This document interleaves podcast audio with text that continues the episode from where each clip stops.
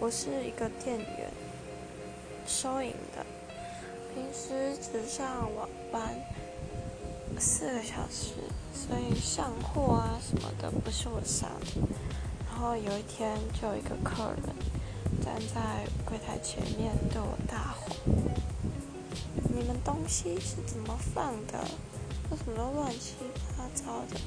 那个标价卡为什么是这样子？”我就很无言，毕竟不是我放的，我也是帮他叫帮靠帮我其他的同事道歉了。然后他又大吼了一句：“为什么东西都卖这么贵？”我就觉得更头痛了。金额难道是我定的吗？真的觉得干我屁事。